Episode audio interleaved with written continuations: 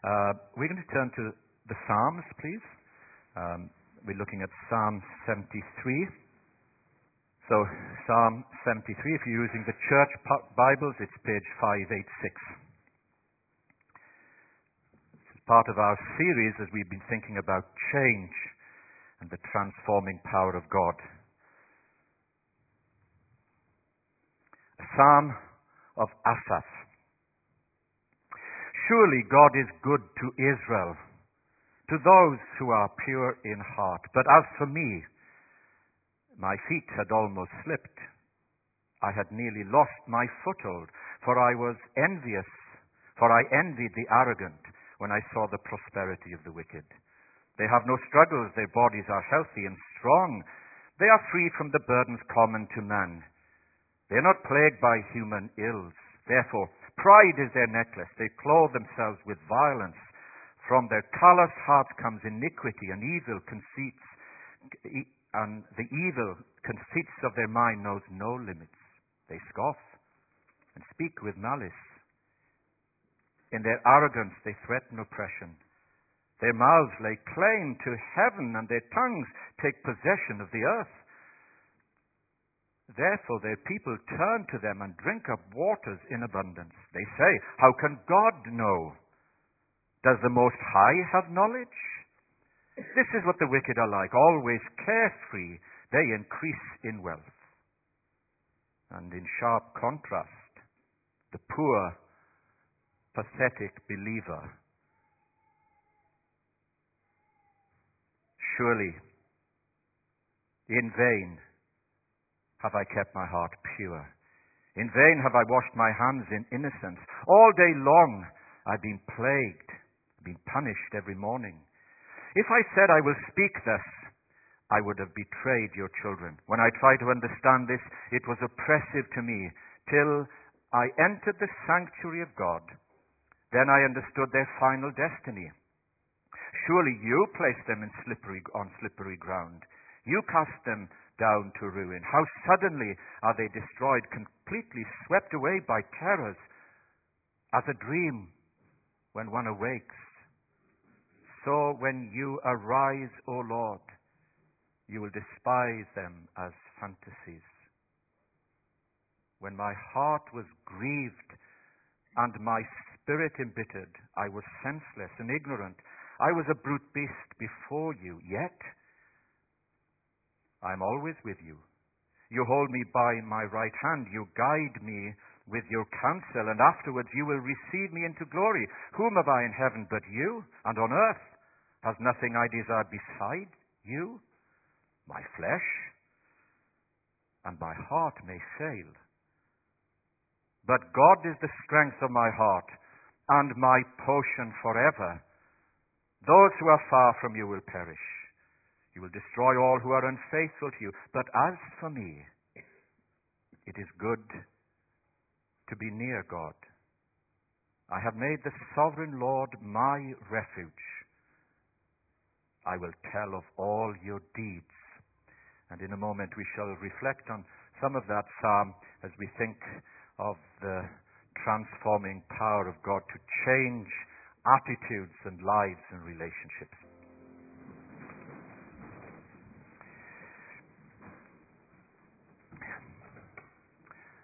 So we're thinking about change and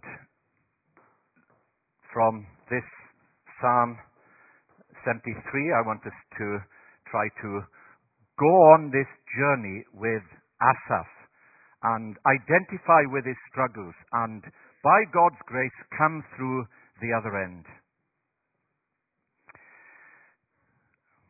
This uh, psalm is a good uh, illustration of what it means to experience change in the positive sense change of attitude, of thinking, and relating both to ourselves and, and to God. Let's give it uh, some sort of uh, a context for a moment. Asaph, Heman, and Ethan, Ethan, a derivation of Jeduthun, were Levites uh, who served as music leaders in the sanctuary during David's reign. I would like you just to turn, this is the only uh, reference that we have, to um, 1 Chronicles chapter 16, just to get the, the setting so that you have a feel of who this man Asaph is. Uh, if you're looking in the church Bibles, it's page 420, 420 in the church Bibles. 1 Chronicles 16. 1 Chronicles 16 and verse 7. Uh, verse 4 says this He uh, appointed some of the Levites to minister before the ark of the Lord, to make petition, to give thanks and praise to the God of Israel. Asaph was chief, and Zechariah, and so on and so forth. You have these worship leaders, a bit like what we have in church today. Um, but come to verse 7. If, if, you were to take time when you go home, just read this. A, it resonates, vibrates with, with thanksgiving, with praise, with rejoicing, and it sets the tone as you think of Asaph and his task. So, verse 7. That day, David first committed to Asaph and his associates this psalm of thanksgiving to the Lord. And then from verse 8 right through to the end. A marvelous anthem of praise and glory. Let's just have a, a, quick feel of it and select one or two verses. Verse 8 Give thanks to the Lord, call on his name, make known among the nations what he has done, sing to him. Sing praise to him. Tell of his wonderful acts. Glory in his name. Let the hearts of those who seek the Lord rejoice, and so on and so on. And it comes to a great crescendo in verse 36. Praise be to the Lord, the God of Israel, from everlasting to everlasting. Then all the people said, Amen, and praise the Lord. Well, there you have the response. And it's in that context now that we're thinking about Asaph. And it might almost seem an anticlimax. But there is an air of realism that praise isn't just escaping from life for an hour and then returning to the grind. It's not like that. And Asaph has a lot to say to us. What we're going to do is to look at four quick headings as we progress through, through the, the psalm itself. So first of all, you see Asaph as a worshipper, stating what he believes. It, uh, what you believe is important. And his statement is God is good. God is good. And then, secondly, you see him as though a leader in the church, inter- giving intercessions, leading praise, and so forth, a doubter slipping from his foothold, from the ground in which he is standing. May seem that we expect a lot from our leaders. And yet here he is doubting almost the statement that he's made. And then thirdly, think about Asaph uh, as a skeptic, struggling with life's experience. It's all very well coming to church. That's okay. But you know, look what's happening in my life and my family. And look at the sense of injustice. How can you make sense of it all? So, worshipping doesn't make you bury your head in the sand or become a mere spectator in church life. And then finally, you see him as a believer seeing a bigger canvas. If you like, what we call seeing the, the bigger picture. So that's where we're going.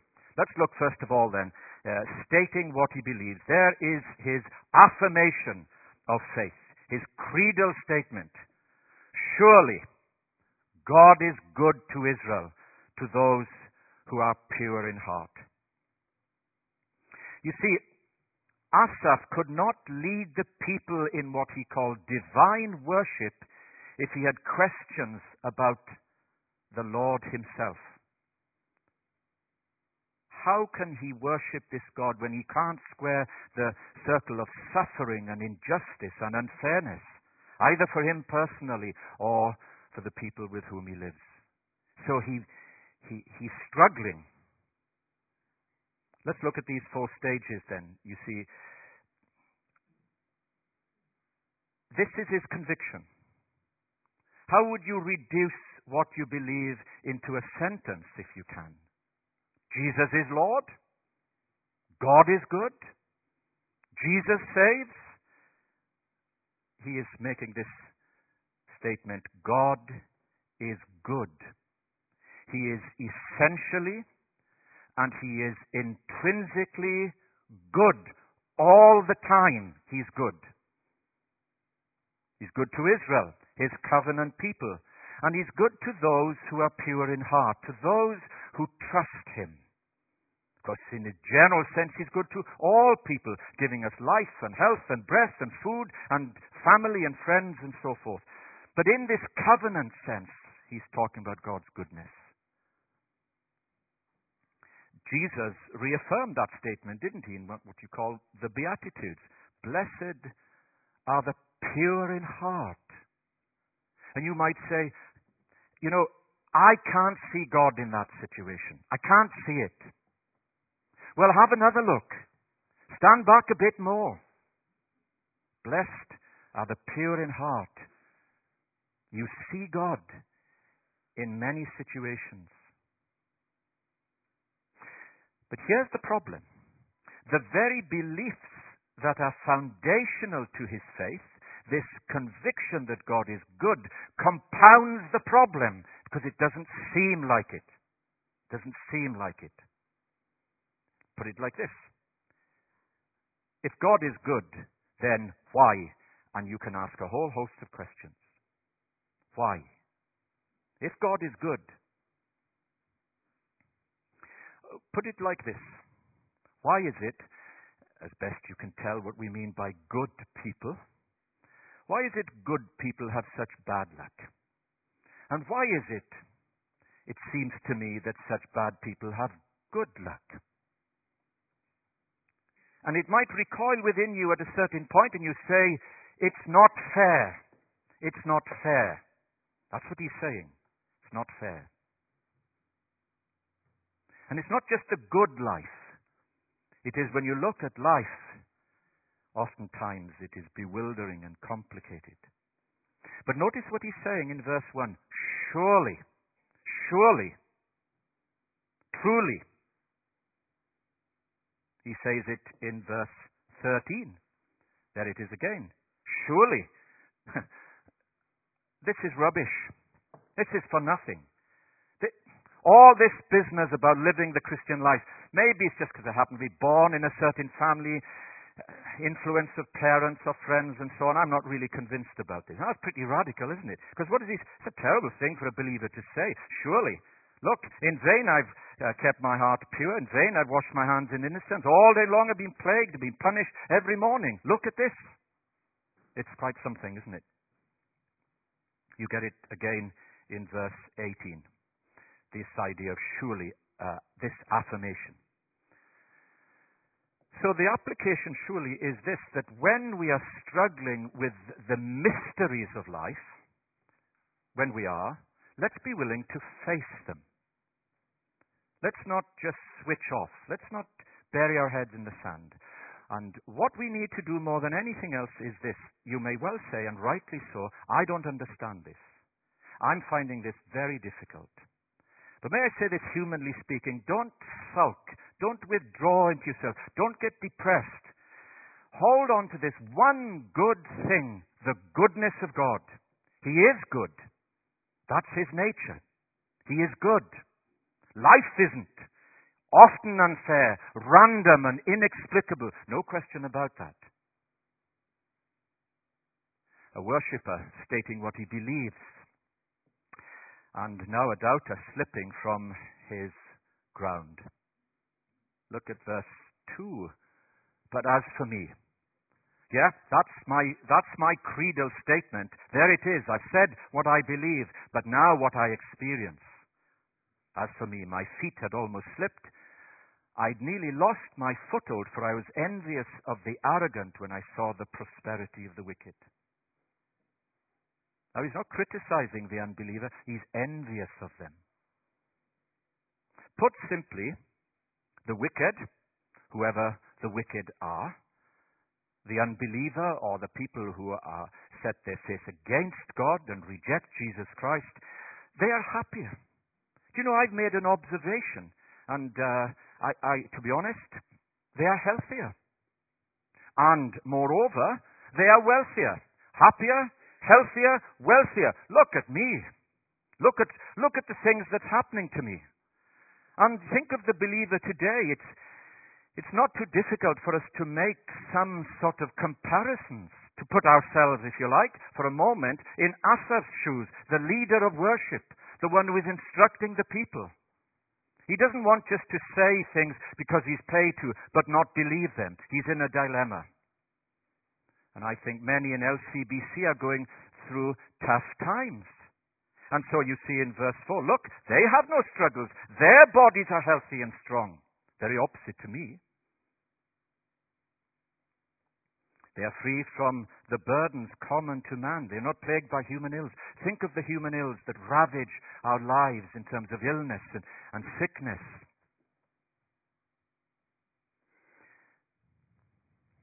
Put yourself in Asaph's place for a moment. And uh, look, uh, for example, in verse uh, 12. This is what the wicked are like. Always carefree. They increase in wealth. Now that's come into the church. There's a whole teaching among health, wealth, and prosperity that's been taught. Say, if you trust in Jesus, you're going to have that. As long as you give plenty of money to the church, you'll have that.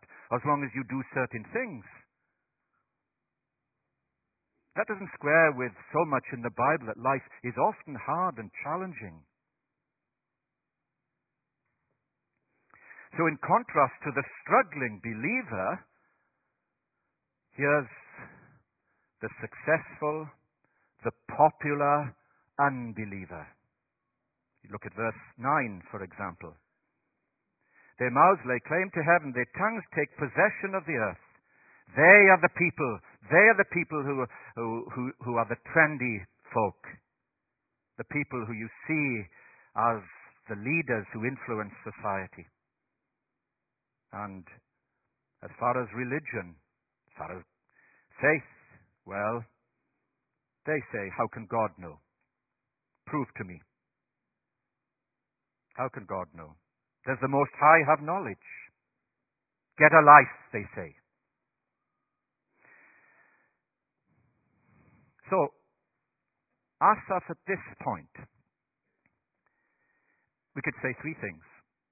The first, he is discontented with himself. He looks in the mirror and he's not impressed. He's not happy. You see that in verse 13. So he's discontented with himself. He is envious of other people, even though they're unbelievers. And thirdly, he has a big complaint about God. And that complaint comes, there you have it in verse 15. If I said I would speak thus, I would have betrayed your children. And when I tried to understand it, it was oppressive to me, so I just kept quiet. Those three things not happy with himself, envious of the unbeliever, complaining against God. It's not a good place to be, is it? And now his, his foundation, if you like, his spiritual foundation begins to shake and he's losing, he, what we call, if you like, he's losing it spiritually. He's losing it. Sometimes we say about some people in different situations, he's losing it or he's lost the plot. That's what he's like spiritually. Okay, let's move quickly to uh, the third. Here's a, here is a skeptic struggling with life's experience. See verses 4 to 40. At this point, I think we could make two brief comments. The first is this. Think about doubt for a moment. Doubt is not unbelief. Unbelief is a choice. Unbelief is the way that you choose to, to respond to the living God.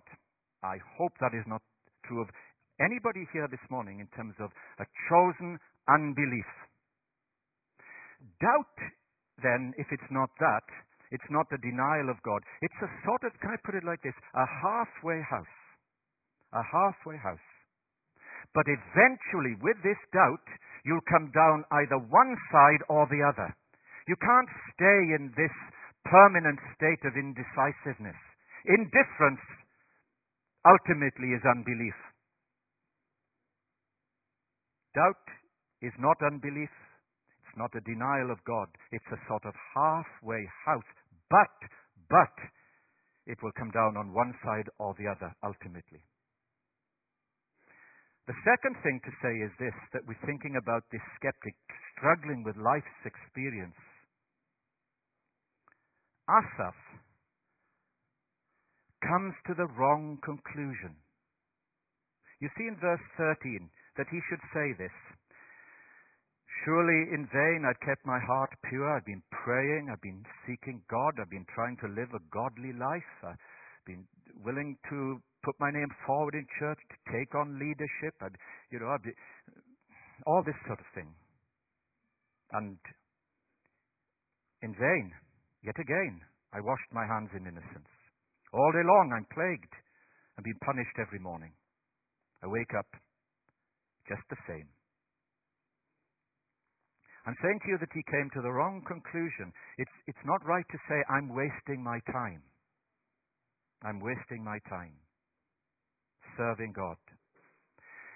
Serving God, however, in this sense, what's in it for me? If I come to church today and I say, well, well, what can I get out of it? In one sense, of course, that's right. But what can I give back to God, to His people? How can I get alongside folk rather than expect them always to get alongside me? He almost bought into that philosophy that we were thinking about earlier on health, wealth, and prosperity.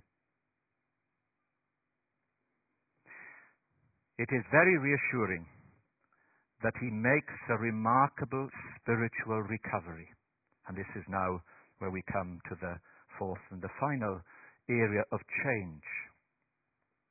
Here he is, a believer, a believer, and seeing a bigger canvas, the bigger picture. Sense of standing back and trying to see the whole thing, thinking a bit more globally. So in verses 15 to 28, you have this. So it takes a deep breath. And he says, Yes, if I spoke like this, if people knew my inner thoughts,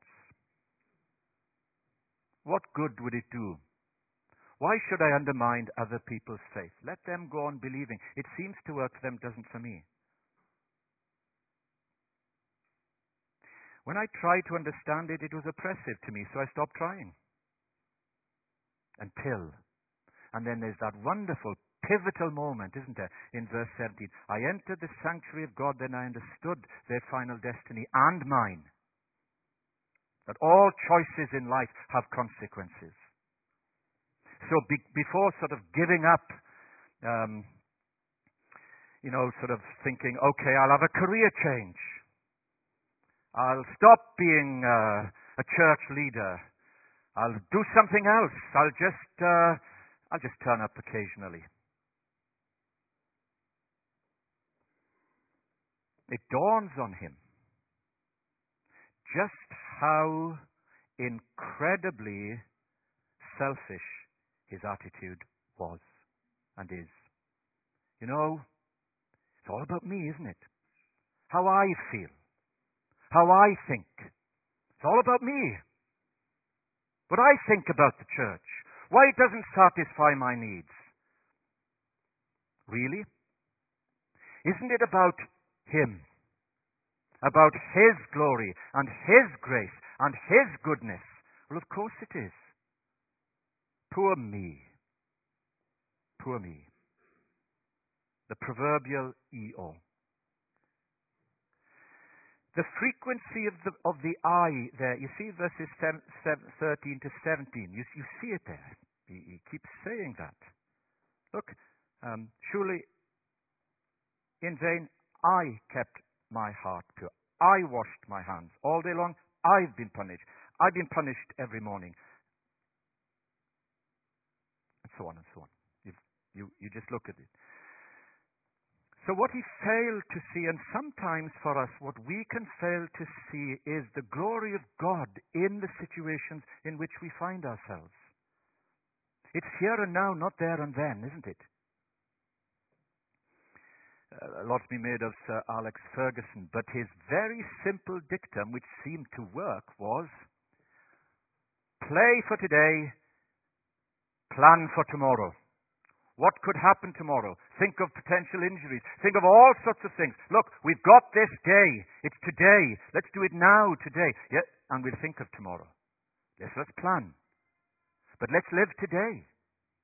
Perhaps the Christian should say, pray for today and plan for tomorrow. And so instead of poor me, it's how good is our God. And He is good and his grace is constant. He fails to see the glory of God. Just turn back one page in, in your Bible to Psalm 68. So it's a, a lovely um, complement to what we're saying here. Just uh, one page, Psalm 68 and verse 35. Again, this whole idea of, of, of changing the outlook, changing the attitude. Psalm 68, verse 35. You are awesome, O God. In your sanctuary, the God of Israel gives power and strength to his people. Praise the Lord. Until I went into the sanctuary, then I knew, then I understood, then I experienced. It's a powerful verse, isn't it? It's a new perspective, a new dynamic. He's humbled. He regains his spiritual equilibrium, if you like. He's not out of kilter now. And so in verse 21 to 24, as you come back to Psalm 73, look at this.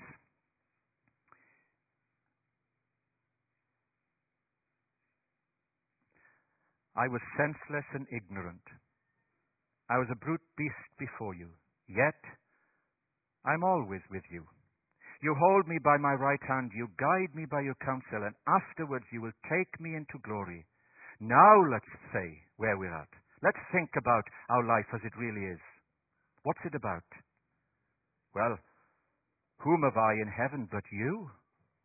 Really? Whom have I in heaven but you? And on earth has nothing ultimately I des- desire besides you. And you know what?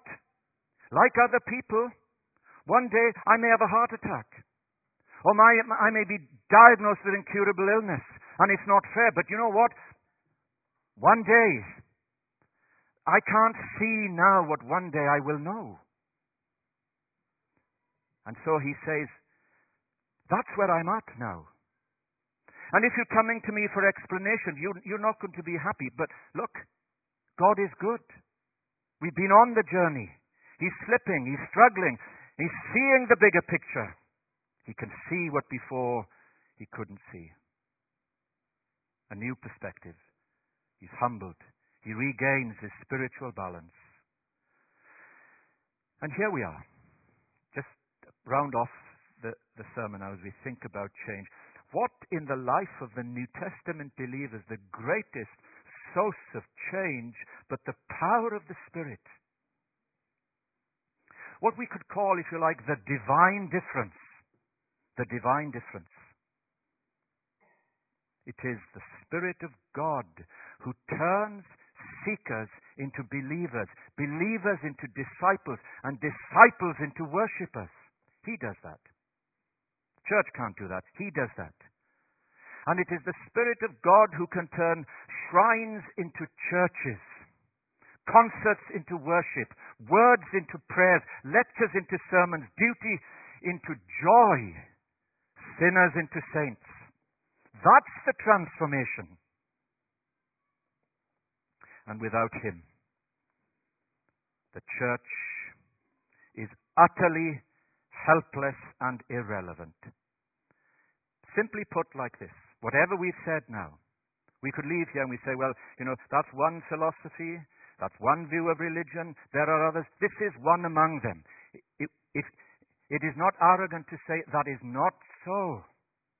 This God, the, the God and Father of our Lord Jesus Christ, sending His Spirit, is the one to whom all people will give an account. And the psalm ends full circle. Look at verse 28. With changed perspective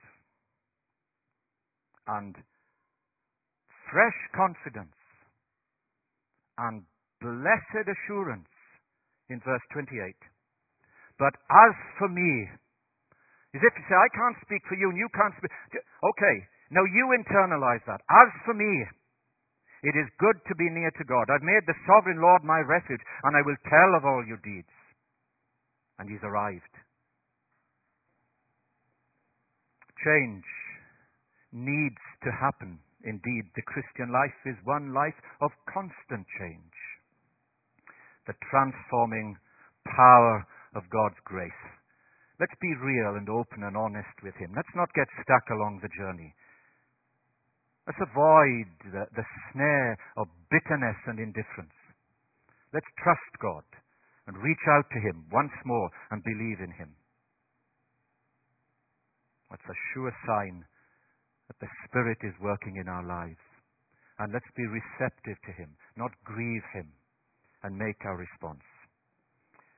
Um, that urn is boiling, and I, I've finished the sermon now, by the way. Just, uh, just remind me. Um, I was listening to Neil preaching last Sunday, and he came on, and I had a flashback 30 years to um, a little chapel where I was taking a funeral. And it has no electricity. You know, it's the one on the top of uh, Ashendon going down to Waddesdon. That, they call it the five mile uh, dissenting chapel. It's over 300 years old and it's taken over by the Bucks Preservation Shed. You should call and see it. It's interesting. Well, it has no electricity and it's got one of these old-fashioned boilers in the middle which disseminates heat round like that. And I got to this chapel earlier, taking the funeral of a, a farmer's wife, and they were farming communities and the dust as the sun shone through on the pews, and I thought of all these people coming in their Sunday best to the funeral, and I thought the pews are cleaner for them coming than. But that wasn't the point. I was talking to the caretaker, and uh, he wanted. To, I'd not met him before, and he wanted to know what I was about, and so on.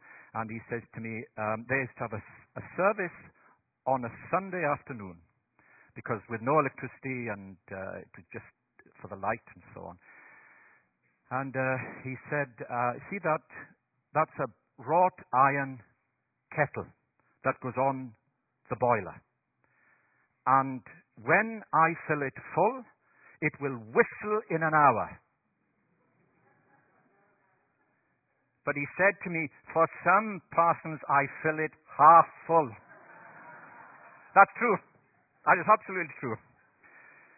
Well, that's whistling now. Right, well, we've done, we could put a whistle on the urn. That would be good. Yes, that's naughty, isn't it? So we're going to sing our final um, hymn, which speaks about Lord of the Church. We pray for our renewing. Christ over all, our undivided aim. Fire of the Spirit, burn for our enduring. Wind of the Spirit, fan the living flame. So we turn to Christ amid, there it is, our fear unfailing, the will that lacks the courage to be free. Let's think of these words as we think about the Psalm of Asaph and respond and allow the Lord to change us. Let's stand and sing.